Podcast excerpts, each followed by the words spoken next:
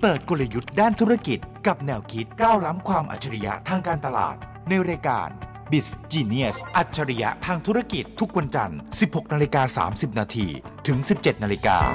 ดำเนินรายการโดย ผู้ช่วยศาสตราจารย์ดรเอก พัทรรัตนกุล และมนชัย วงศ์กิติไกรวัน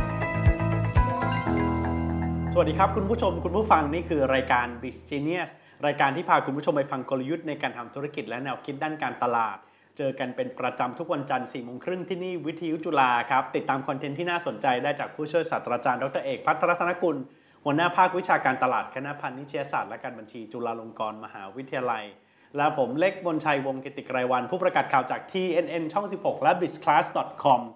อาจารย์ครับ เราเนี่ย จัดรายการที่วิทยุจุฬามาก็หลายปี สิ่งหนึ่งที่เรามักจะพูดกันโดยตลอดก็คือ บทบาทและหน้าที่ของจุฬาลงกรณ์มหาวิทยาลัย ครับ ที่มีในหลายมิติมาก ครับ วันนี้อาจารย์ก็มีอีกมิติหนึ่งที่น่าจะเป็นประโยชน์ทั้งในเชิงธุรกิจและสังคม คือจริงๆอ่ะจุฬาเอง ตอนนี้เน้นเรื่องที่เป็นสโลแกนสำคัญของมหาวิทยาลัยคือ ฮะ innovation for society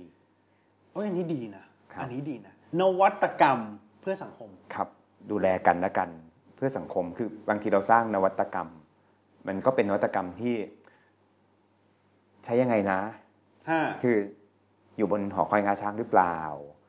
บางทีเรามีวิจัยเราก็จะบอกว่าเป็นวิจัยที่ดีมีคุณค่ามากเลย สังคมก็อาจจะถามได้ว่า คือแล้วฉันได้ประโยชน์ยังไงนะ เกี่ยวกับเขายังไง ครับ ครับ จุฬาก็เลยบอกว่าเราจะเน้น innovation for society คือเราจะเน้นเราจะเน้นที่นวัตกรรมที่ใช้ดูแลและพัฒนาเพื่อให้สังคมดีขึ้น ฮะ ครับ มองได้สองคำเลยก็คือคำหนึ่งคือนวัตกรรมคำหนึ่งคือคำว่าเพื่อสังคม ครับ และ innovation ของเราอะ ฮะ เติม S อ๋อฮะ คือเยอะนะ ไม่ใช่ ไม่ได้มีแค่หนึ่งสอง เอ่อปีละอันนะ ครับ วันนี้อาจารย์เลยอยากจะมาโชว์นวัตกรรมของจุฬาลงกรณ์มหาวิทยาลัยสักกี่เรื่อง คือ4ี่ห้าเรื่องแต่มันคิดยากมากคุณเล็กเพราะมันเยอะมาก จริง เชื่อว่าแต่ละคณะเนี่ยมีเรื่อง innovation แต่ยังไม่หมดทั้ง innovation ด้านเทคโนโลยีและกระบวนการ ใช่ แล้วก็มากกว่านั้นเนี่ย มันมีทั้งนวัตกรรมที่คนไทยชอบ นวัตกรรมที่ฝรั่งชอบ อ่า ก็เลยไม่รู้ทำไง ก็เลยอย่างนี้แล้วกันปรึกษาศูนย์สื่อสารองค์กร จุฬาลงกรณ์มหาวิทยาลัย ให้เขาเลือกท็อป 5 ที่มีคนสนใจเยอะสุด อ๋อฮะ ครับ ใช้ตัวเลขเป็นตัวชี้วัด ดีกว่า อ่ะ แล้วก็มาเล่าสู่กันฟัง แล้วก็เอา 5 เรื่องเนี้ยมาคุยให้ทุกท่านฟังในวันนี้ อันดับ 5 ได้แก่ อันดับ 5 ที่จริง ครับ 1นถึงห้าเนี่ยใกล้ ๆ กันหมดเลย ครับ ไม่ได้เป็นอันดับแล้วกันเป็นท็อป 5 ไปเลยแล้วกัน เรื่องที่เรื่องแรกอ่ะที่อ เรื่ ยา อกง จะ แรก คุย ที่อยากเล่าให้ฟังคคือ รับ ที่คณะครุศาสตร์มีท่านอาจารย์ที่ทำเรื่องของ doll house doll ที่แปลว่าตุ๊กตา ฮะ ทำบ้านตุ๊กตาที่มีคุณสมบัติพิเศษมากเลย คือ ฮะ ปกติของเล่นเด็กเนี่ยครับ ก็จะเป็นตุ๊กตาที่เล่นอยู่ในบ้านครับ แล้วก็ส่วนใหญ่แล้วจะเป็นตุ๊กตาที่สวยงาม น่ารัก perfect เออใช่ คือผมก็ไม่ได้เล่นตุ๊กตานะฮะ แต่บางทีอ่าเด็กก็อยากจะมีผมสีทอง สีดำบางทีมีชุดไปทะเลเออบางทีเราก็อยากจะหวีผมให้เขา ส่วนทรงองค์เอวที่ดี อันนี้ผม หุ่ ไม่ได้เล่นนะฮะ ผมไม่เคยเล่นแต่ว่าแค่คิดว่ามันน่าจะมีประมาณนั้น ดอลเฮาส์เป็นยังไงล่ะ ก็สมัยก่อนเราก็คิดถึงตุ๊กตาในรูปแบบนั้นเนอะต้องน่ารักมาก ฮะ ๆครับ ผมยาวๆ ถ้าเป็นสุภาพสตรี ถ้าเป็นสุภาพบุรุษก็ต้องกล้ามใหญ่ ฮะ ๆหุ่นดีๆ อย่างนี้เป็นต้นดูสุขภาพดียิ้มตลอดเวลา แต่ว่าดอลเฮาส์ที่คณะครุศาสตร์เนี่ยเป็นดอลเฮาส์ที่แสดงสะท้อนความเป็นมนุษย์ และโลกแห่งความเป็นจริง เช่นมันมีคนพิการนะ มีคนสูงวัยมีเด็ก มีกะมีทางบ้านเนี่ยมันไม่ใช่บ้านเฉยๆเมื่อไหร่ก็ตามบ้านเนี้เป็นบ้านคนสูงวัยมีทางลาดขึ้น ถ้าไม่มีทางลาดขึ้นเขาขึ้นบันไดไม่ได้นะ อ๋ออุ้ยดีจัง อืม นี่คือชีวิตจริงอะ นี่คือชีวิตจริงเอ่อคนที่เป็นผู้พิการ จริง ๆ แล้วเนี่ยเขาใช้ชีวิตยังไงนะ ถ้าครอบครัวของเรามีคนที่เป็นผู้พิการอยู่ เราจะต้องใช้ชีวิตกับเขายังไง คือ มันเป็นเครื่องมือสำคัญที่เด็กก็เล่นอยู่แล้ว แต่เป็นการเล่นที่เสริมสร้างทักษะชีวิต และทำให้พ่อแม่ ครูหรือตัวเขาเอง ได้เรียนรู้ในการใช้ชีวิต และพ่อแม่เองก็ได้โอกาสสอนที่ดีมาก ๆ เลยกับการที่ลูกเล่นบ้านตุ๊กตา แล้วความฉลาดเฉลียวแล้วมันช่างพอดิบพอดีก็คือ สิ่งที่ทำที่ส่งเสริมกระบวนการการเรียนรู้ มันก็ช่างตรงกับคุณค่าหลักของคณะคารุศาสตร์ ใช่ เพราะฉะนั้นเนี่ย ฮะ เราอยากจะโชว์มุมมองของ innovation for society ของจุฬาในมุมประมาณนี้ ไม่ได้หมายความว่ามันจะต้องออกมาเป็นอะไรที่เวอร์วังหรูหราเข้าห้องแลบเยอะแยะมากมาย ซึ่งอันนั้นมี ฮะ แต่กระบวนการเนี้ยแต่แต่กระบวนการพอพอได้ไอเดียมาทำให้เกิดขึ้นจริง ก็ต้องมานั่งคิดว่าเรื่องอะไรเซนซิทีฟมากเกินไป สีที่ใช้เป็นสีแบบไหน อ๋อ เด็กเอาเข้าปากหรือเปล่าขนาดของการเล่นมันต้องเครื่องของเล่นเป็นยังไง ต้นทุนในการผลิตเป็นยังไง พ่อแม่ทั่วไปต้องสามารถซื้อหาใช้ได้ พวกเนี้ยก็จะเกิดกระบวนการคิดต่อยอด จากตัวของนวัตกรรม ซึ่งทำให้เกิดอุปกรณ์ช่วยในการเรียนการสอน หรือสื่อการเรียนการสอนที่ดีเยี่ยมครับ ฮะนี่คือดอ l เฮาส์ฟังแล้วยังอยากแหมให้ให้ลูกให้หลานเล่นเลยนะฮะ ใช่ ผมพอเอาเรื่องเนี้ยไปโปรโมทเพิ่มเติมขึ้น ปรากฏว่าที่บอกว่าเป็นหนึ่งใน5เนี่ยครับเพราะว่าเป็นข้อมูลและเนื้อหาที่มีนักข่าวต่างประเทศสนใจมากที่สุดในช่วง 3 เดือนที่ผ่านมาของจุฬา อ๋อ ครับไปทั่วทุกประเทศเลยมาเลเซียลงข่าวเต็มเลย ครับ เอ่อเกาหลีญี่ปุ่น ให้ ครับ ความสำคัญกับเรื่องโดยเฉพาะญี่ปุ่นเนี่ยข่าวลงให้เยอะมากเลย ก็เลยอยากเล่าให้ฟังว่าไม่ได้เป็นความสนใจระดับชาติ แต่เป็นความสนใจระดับนานาชาติ โอ้ต้องต้องยินดีกับจุฬาแล้วก็คณะคารุจุฬานี่คือเรื่องแรกก่อนนะครับ เรื่องถัดไปครับ เรื่องถัดไปที่อยากเล่าให้ท่านฟังก็จะเป็นเอ่อเรื่องของสารสำคัญที่คณะวิทยาศาสตร์สร้างขึ้น สารอะไรอาจารย์ เป็นสารที่เอาไปใส่ในทะเล เวลาที่มีน้ำมันรั่ว อ่า แล้วเอ่อสารตัวเนี้ยก็จะกินน้ำมัน ห้า แล้วคราบน้ำมันก็จะดีขึ้นและหายไป มันทำให้นึกถึงเรื่องราวตอนน้ำมันรั่วแถวใกล้ๆเกาะแห่งหนึ่ง ใช่ ที่โด่งดังไปทั่ว แล้วก็จะใช้สารเคมีบางอย่างในการจัดการ แต่อันนี้คือ ไม เป็น โคนรแบ วั ค ต ที กรรม เรีย เป็นน อ่า วัตกรรม เป็นไม ครับ เป็นไมโครแบคทีเรีย ไม่ได้เป็นสารเคมีเคมี ห้า ครับ เพราะฉะนั้นเนี่ยมันมีลักษณะเป็นเป็นเอ่อเป็นเป็นอินทรีย์มากกว่าฉะนั้นพอใส่เข้าไปปั๊บเนี่ยก็จะก็จะเป็นแบคทีเรียที่กินน้ำมัน ห้า ครับ ก็เป็นสะสิ่งมีชีวิตที่กินน้ำมันอ่าแล้วน้ำมันก็จะดีขึ้น แล้วก็เป็นการจัดการไม่ใช่แล้วเรื่องอย่างเงี้ยมันจะไม่เกิดขึ้นที่เฉพาะในประเทศไทย ต่อไปการรั่วไหลของน้ำมันทั้งหลายเนี่ยมันเกิดขึ้นได้ทั่วโลกนั้น การที่มีสารนี้เกิดขึ้นเนี่ยจะเป็นตัวช่วยอย่างมาก ในการทำให้สิ่งแวดล้อมและสังคมดีขึ้น ก็เลยเหมือนเดิม พอเอาเรื่องนี้โปรโมทออกไปนะคุณเล็ก ปรากฏว่านักข่าวต่างชาติเนี่ยตีข่าวกันเพียบไปหมดเลย นวัตกรรมดีๆจากจุฬา อืมอันนี้มันมันทำให้เห็นชัดเจนว่าวิทยาศาสตร์มันช่วยแก้ไขปัญหาของสังคมแล้วก็สิ่งแวดล้อมยังไงบ้าง ใช่ เพราะว่าถ้าปล่อยให้เกิดน้ำมันรั่วไหล หรือว่าเป็นอันตรายกับสิ่งแวดล้อมไปเรื่อยๆมันก็จะส่งผลกระทบกับสิ่งมีชีวิตในทะเล และสุดท้ายก็มาที่คนอยู่ดี ครับเพราะฉะนั้นเนี่ยก็ที่ที่เอามาเล่าสู่กันฟังวันนี้ด้วยเวลาที่จำกัดเนี่ยเราเล่าลงรายละเอียดไม่ได้ ฮะ บางทียังไม่ได้เล่าว่ามาจากภาควิชาไหนท่านอาจารย์ชื่ออะไรต้องขออภัยด้วยนะครับ แต่ว่าอยากให้เป็นเป็นน้ำจิ้มเพื่อให้ท่านไปเสิร์ชต่อ อืม ครับไปเสิร์ชโดยที่ไม่ต้องเสิร์ชเยอะเสิร์ชแค่ไปขั้นเข้าไปที่ jula.ac.th ห้า ครับแล้วก็กดไปที่ไฮไลท์ อ๋อฮะ หัวข้อเหล่านี้อยู่บนไฮไลท์หมดแหละรียบร้ เอา ย สิ ไปดูได้เลยจุฬา .ac.th ใช่ เข้าแท็บไฮไลท์ ครับ นั่นเรื่องที่สอง คือนั่นคือเรื่องที่สองซึ่งเป็นนวัตกรรมที่เราภูมิใจ ฮะ แล้วก็อยากเล่าให้ฟังในช่วงนี้ อีกนวัตกรรมหนึ่งเรื่องเนี้ยท่านต้องลองไปเสิร์ชดูเช่นเดียวกัน เป็นนวัตนวัตกรรมที่สร้างความรู้สึกตื่นเต้นในโอกาส และแสงสว่างในปลายอุโมงค์ให้กับคนจำนวนมาก คือการรักษามะเร็งโดยใช้คาทีเซล ค่ะ คาร์ซีที่แบบ C A R เนี่ยนะครั อ๋ บ อฮะฮะ แล้วก็ตัว T T Thailand เนี่ย ฮะ แล้วก็เซลล์คาร์ทีเซล รักษามะเร็งโดยคาทีเซลมันคืออะไรอาจารย์ คือการรักษามะเร็งอ่ะมันทำได้หลากหลายรูปแบบ เช่นการใช้ยาเคมีบำบัด ฮะ ก็ทำยาก็คือเคมีอ่ะก็เคมีก็เป็นเคมีบำบัดบางทีการใช้การฉายแสง ฮะ อ่าเพราะต้องไปฆ่าเซลล์มะเร็งไปฆ่าเซลล์มะเร็งใช่ปะแล้วก็เอ่อบางทีก็ใช้บางทีต้องใช้เอ่อไวรัสบางประเภท ในการที่จะเข้าไปในการที่จะเข้าไปฆ่าเซลล์คือเอาไวรัสบางประเภท เข้าไปฆ่าเซลล์มะเร็งคือเขาก็พยายามหาแนวทางฆ่าเซลล์มะเร็งคือมะเร็งคือสรุปคือเป็นเซลล์ไม่ดีอะ ฮะฮะ ก็ทำยังไงให้ฆ่าเซลล์ได้ เอาสายแสงใส่ เอาเคมีใส่ เอาไวรัสใส่มันเข้าไป คือมันก็จะมีผลกระทบแตกต่างหลากหลาย ทีเนี้ยอย่างหนึ่งที่ทำได้คือ ถ้าเรามีเซลล์ที่สามารถกินมะเร็งได้ อ๋อฮะ แล้วเลือกกินเฉพาะเซลล์มะเร็ง เลือกกินเฉพาะเซลล์มะเร็ง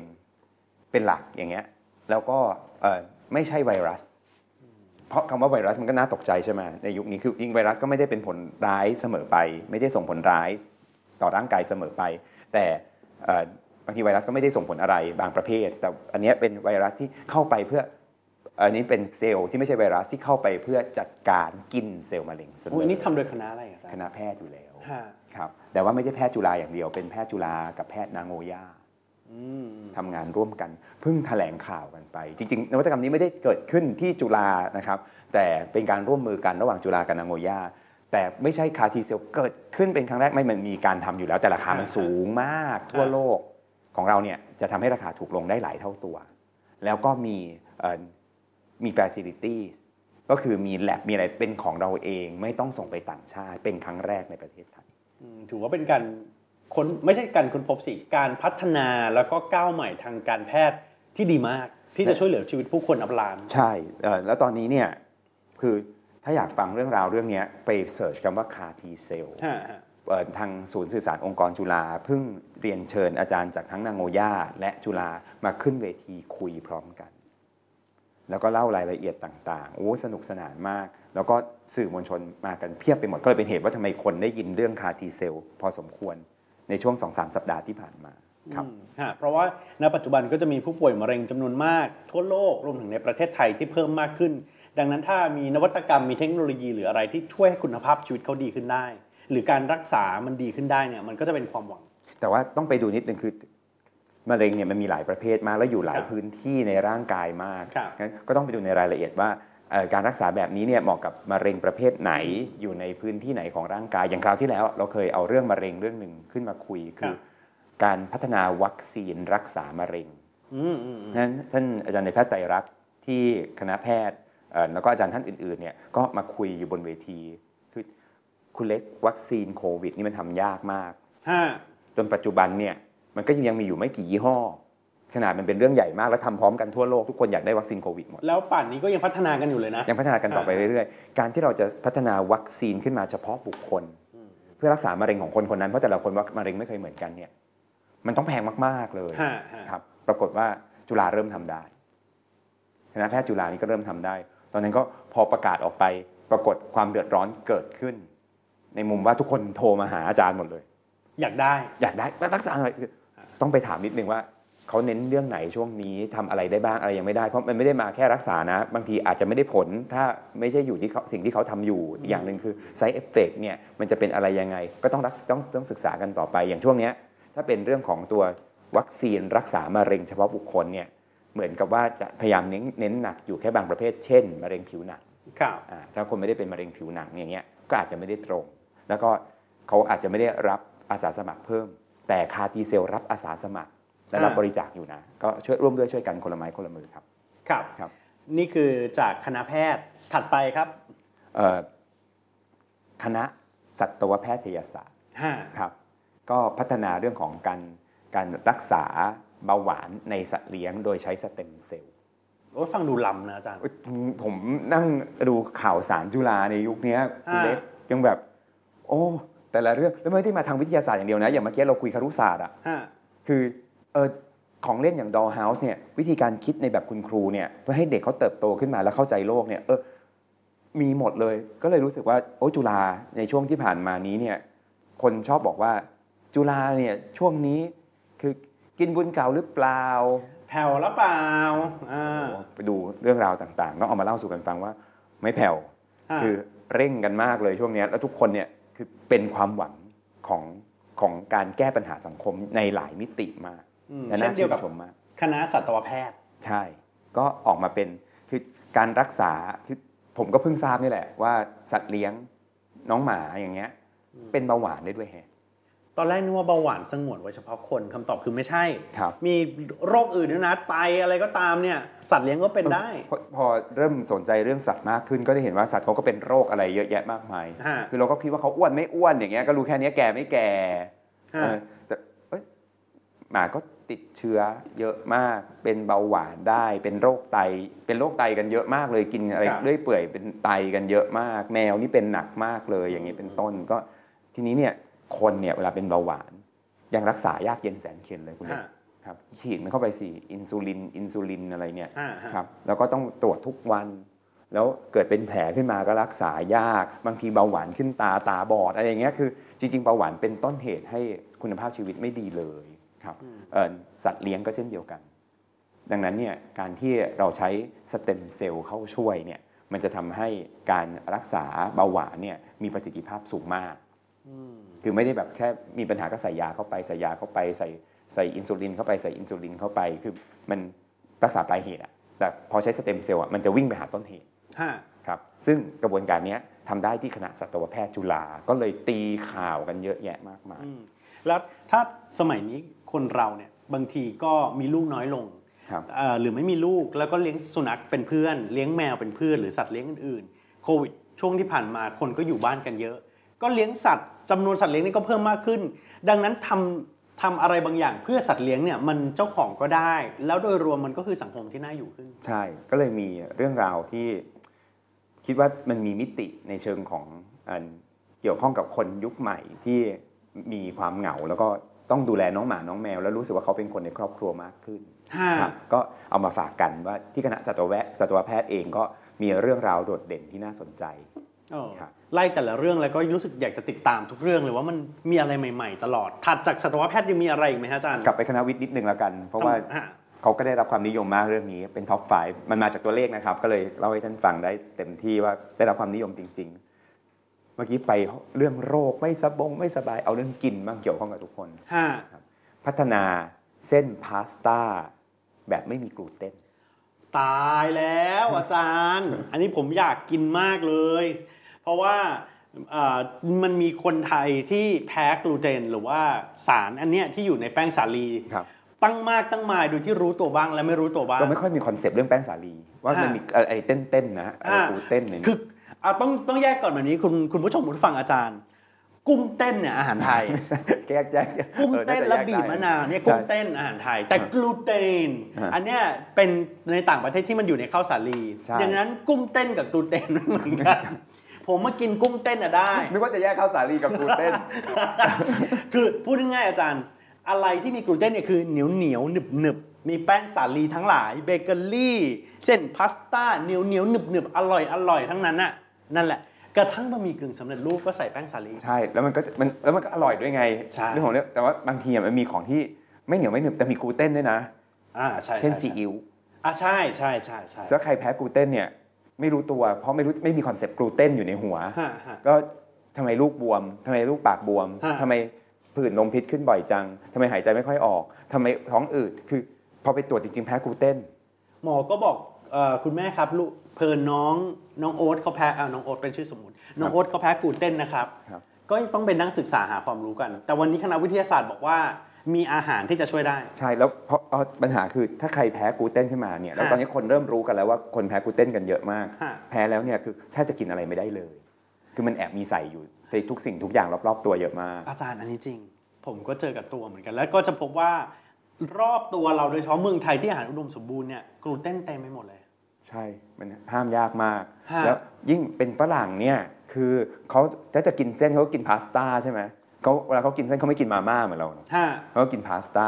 ทางคณะวิทยาศาสตร์ ก็เลยแต่พอพาสต้าไม่ใส่กลูเตนเลยเนี่ยมันก็จะไม่อร่อย มันก็ไม่หนึบหนึบๆหยุ่นๆ มันก็ไม่หนึบหนึบ ฮะ แบบแล้วเขาแคร์เรื่องเส้นมากบางทีฝรั่งกับไทยนี่ต่างกัน ฮะ ให้เรากินก๋วยเตี๋ยวไม่มีเนื้อเนี่ยเรางงนะ อ่าใช่ แต่ฝรั่งเนี่ยเอาเส้นพาสต้ามาแล้วราดซอสเฉย ฮะ ๆ โดยไม่มีเนื้ออะไรเลย บางทีมีเห็ดนิดหน่อยอะไรเงี้ยก็ก็กินได้แล้วนะ อ๋อไม่เป็นไรครับไม่อร่อย ไว้โอกาสหนะ แต่ฝรั่งเขาโอเคมากกับการผัดผัดผัดกับกระเทียมนิดหน่อย ดังนั้นเนี่ยตัวเส้นเขามีความสำคัญมาก ปรากฏว่าคณะวิทยาศาสตร์ของเราเนี่ยสามารถที่พัฒนาเส้นที่มันหนึบหนึบๆอร่อยอร่อยๆได้ โดยไม่ต้องมีกลูเตน ว้าว เวลาอยู่เมืองไทยเนี่ยข่าวเนี้ยก็จะแบบยังไง แล้วคือแล้วยังไงอ่ะ น้ำมันดียังไงน้ำมันช่วยอะไรนะ แต่การที่ทำเรื่องนี้ได้ แล้วพอโยนข่าวเนี้ยเข้าไปให้กับสื่อต่างประเทศอ่ะเป็นเรื่องใหญ่มากเลยคนลงข่าวให้เต็มโลกไปหมดเลย เออเพราะว่ามันเป็นเรื่องใหญ่โดยเฉพาะอาหารการกินทุกวันนี้เนี่ยที่ที่มาของโรคต่างๆ โดยเฉพาะโรคที่ไม่ติดต่อ แล้วคนเป็นกันเยอะมากโดยที่รู้ตัวและไม่รู้ตัวก็คือเรื่องของอาความต้านทานต่างๆ ที่รับประทานอาหารซ้ำๆเดิมๆทุกเมื่อเชื่อวันสุดท้ายแล้วก็แพ้นะ ใช่คือไอ้ ฮะ ไอ้เรื่องของการไม่มีกลูเตนมันทำได้อยู่แล้ว ฮะ แต่การไม่มีทำให้ไม่มีกลูเตนแล้วมันรสชาติเหมือน เหมือนเดิมอ่ะคือความอร่อยของพาสต้าเนี่ยคือต้องอร่อยเหมือนเดิม ไม่ใช่อร่อยยังไงด้วยนะ ต้องคือกินปั๊บต้องไม่รู้ว่ากลูเตนไม่มีกลูเตนต้องรู้สึกเป็นพาสต้าเหมือนเดิมอ่ะไอ้นั่นน่ะยาก อาจารย์ทำให้ผมนึกถึงอะไรรู้ไหมฮะ นึกถึงเหมือนพวกเครื่องดื่ม ไร้ปราศจากน้ำตาลแต่หวาน อาหารเจที่เป็นเป็ดเจแต่เคี้ยวแล้วหนึบเหมือน ใช่ เป็ดจริง ใช่แล้วถ้าความอร่อยอยู่ที่เหมือนจริงหรือเปล่า ความอร่อยไม่ได้ไม่ได้อร่อยเอง อร่อยต้องอร่อยเหมือนจริงอ่าคณะวิทยาศาสตร์ทำเรื่องนี้ได้ อีกคณะหนึ่งที่ยอดเยี่ยมมากคือคณะสหเวช ทำไมครับ คือจะมีคนที่เอ่อมีปัญหาเรื่องของไต มันเริ่มต้นอย่างนี้ พอมีปัญหาเรื่องของไตเนี่ยเขาต้องทานโปรตีนเยอะมาก ครับ แต่นั่งกินไข่แดงไม่ไหว ครับ มันมีคอเลสเตอรอลและอื่นๆดังนั้นเขาจะต้องกินไข่ขาว คนก็บอกก็อร่อยดีนะกินไข่ขาว ต้องลองกินวันละสิบลูก แล้วกินทุกวัน อาจารย์มันไม่ไหวนะ เหมือนคนที่ออกกำลังกายและดูแลตัวเองที่ต้องกินแต่อกไก่ปั่นทุกวันน่ะ อืม มันก็โหดมากเลย มันโหดมากเลย ทีเนี้ยทางคณะสหเวชอะก็เลยทำเป็นเส้นไข่ ที่รสชาติเหมือนบะหมี่เลย อ๋อฮะ ครับ แล้วกินง่ายมากไม่มีกลิ่นคาวไข่ขาว ฮะ ครับ แล้วก็ทำเป็นเอ่ออุด้งก็ได้ทำเป็นโซบะเย็น ก็ได้ทำเป็นเอ่อเส้นก๋วยเตี๋ยวก็ได้ แล้วก็ประสบความสำเร็จมาก เพราะว่าอร่อยประเด็นคือทำไข่ขาวให้เป็นเส้น